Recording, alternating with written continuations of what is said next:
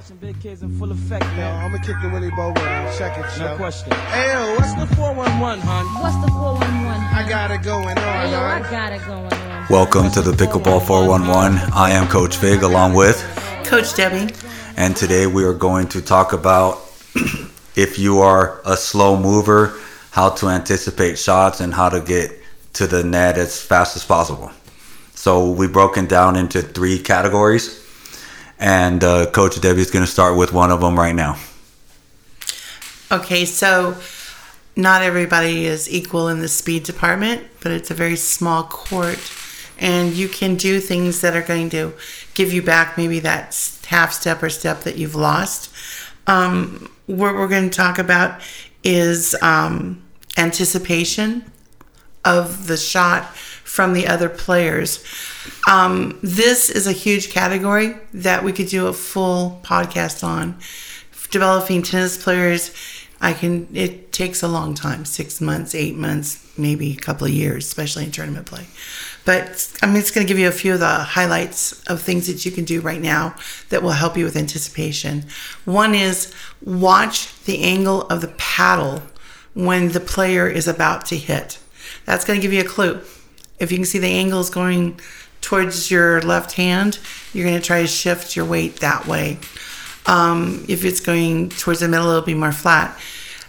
Also, you're going to read their feet and hips and shoulders.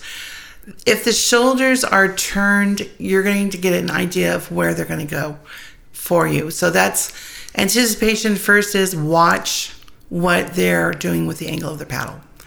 Second thing with anticipation is what type of shot did you hit to them or what type of shot did your partner hit? And what is the most common shot that would be returned on that? If you go cross court most people are either going to go line or back cross court. They're not going to go extreme cross court. So you know you start thinking about what's the most likely shot that they would hit to you off of what shot has been presented that's two of the easiest ways to start getting a little bit faster on anticipation. Yeah, that's fair. The other thing that um, that I'm going to talk about right now is the return to serve. That is huge. If you have a short return to serve, you're at the at the mercy of the of your opponent. So you want to try to return deep, and with a little bit of slice. The more slice you have, the better. Um, because if you have with you when you hit with a little bit of air, you can get in, into the net a little slower if you don't have the speed. But if you hit too short, they can dip it at your feet. Now, when you play better players, there's a lot of people that even in 4045s that they'll hit a shot and then they'll walk on, they'll walk to the net. And you have to be aware that a good player will notice that and will start chipping it to your feet or slicing it to your feet. So that's not a good tactic to have. But to avoid that, again, a low slice is a very solid play or a little high ball with more air so you can get into the non-volley zone faster. Okay, that's that's a good um, base for where what to do with your returns. Um, I think we've talked about this multiple times. Returning in the middle, also returning with more air. Yes. And with more air gives you more time. Um, lastly, we're going to share this one, and uh, it's going to be um, what do you do in the mid court? So in mid court, a lot of people just love to drive, you know, and the problem that happens there is if you're not particularly fast, you're not setting yourself up to get to the no volley zone, and now you're going to get into what they're calling a firefight, which means it's going to be a blast out, and you're probably not going to win this. Because if you're in the transition lane, transition zone, you're not at the no volley zone. So you're going to get things that are going to be hit hard at you, could be hit hard down at your feet. So don't start the firefight. The idea here is in mid court, if you're not a fast mover, reset the ball. resetting the ball is one of the hardest things to do.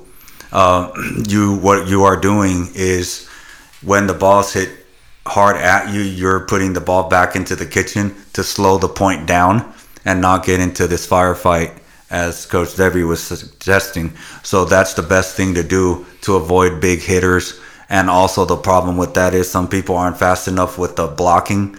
So you're in the windup of one shot. You're just finishing uh, trying to follow through on one shot, and then the ball's coming at you fast, and you don't have time to reset. Right. That's that's something I found myself this uh, weekend, or or past weekend.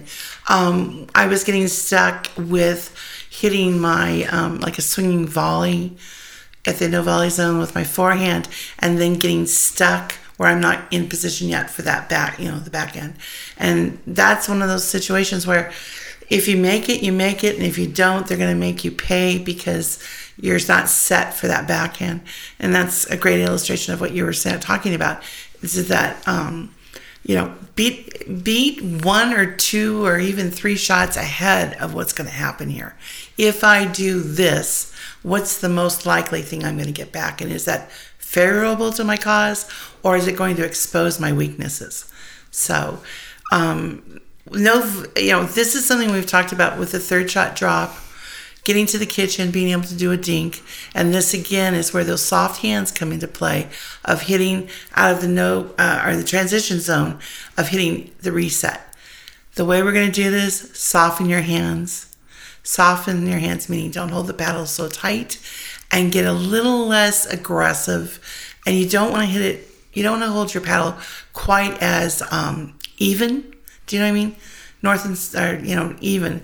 You want to let your paddle drop a little bit, so maybe your wrist a little bit, so that you can get a little bit more of a up and into the kitchen. Yeah, and then the one thing to pre- prep yourself is when you see somebody with a big backswing, you're anticipating the shot, so you're ready to reset the point, and it's obvious that they're going to do it. Not a lot of people can disguise the shot, so they'll either have a big take back or they're turn their bodies. So that's the best thing to do as well. And uh, we talked about this many times. When people love blasting, now yes, there are times where it's time to put the ball away. But when you keep on hitting forehand, uh, driving at each other back and forth, you can uh, beat people such as that. But just hitting the ball low on them, and then they'll make they'll uh, pop the ball up to you, and then you get the overhead. I was going to add kind of like a bonus thing. It's not one, two, or three. The last thing is to sometimes more movement is not equal to good movement. So if you find yourself that you're sliding a lot, like you know, like a side slide step back and forth on your sideline, it may not be beneficial to you as much as you think. We talked about this a couple of podcasts ago about the anchor foot and then taking the lunge. Try to try to maybe look into that or try it in your practice matches because it will make you more efficient in your coverage without having to do so much sliding. And you may, and if you're not quite as fast as everyone else that sliding may get you in trouble because they're going to go right at your feet because you're not set. And the other thing too is the split step will help. If you split step as the ball's coming over it will get you balanced and that too will help you with your footwork And as well, if um, you're a little on the slow side, it is crucial for you to have uh, paddle uh, control and be good off of both wings, so you don't have to protect one side of the ball or paddle as much, and uh, you can save uh, steps for sure. Yeah, that's a good point. The higher your skill level is with the paddle and your better your anticipation is and some of these other tips, you will be able to weather the fat the fast younger player um, because of your skill set.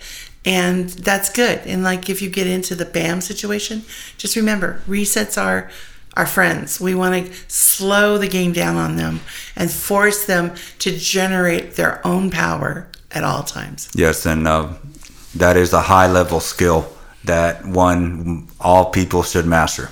It is.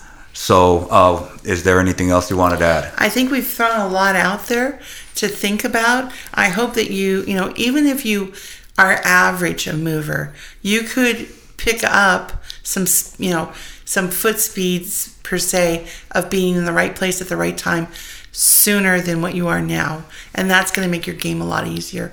The better set you are, the better your shots will come off. Yes. Okay, with that, we conclude this episode. I am Coach Fig along with Coach Debbie, thank you, and we'll be back next week. have a great week.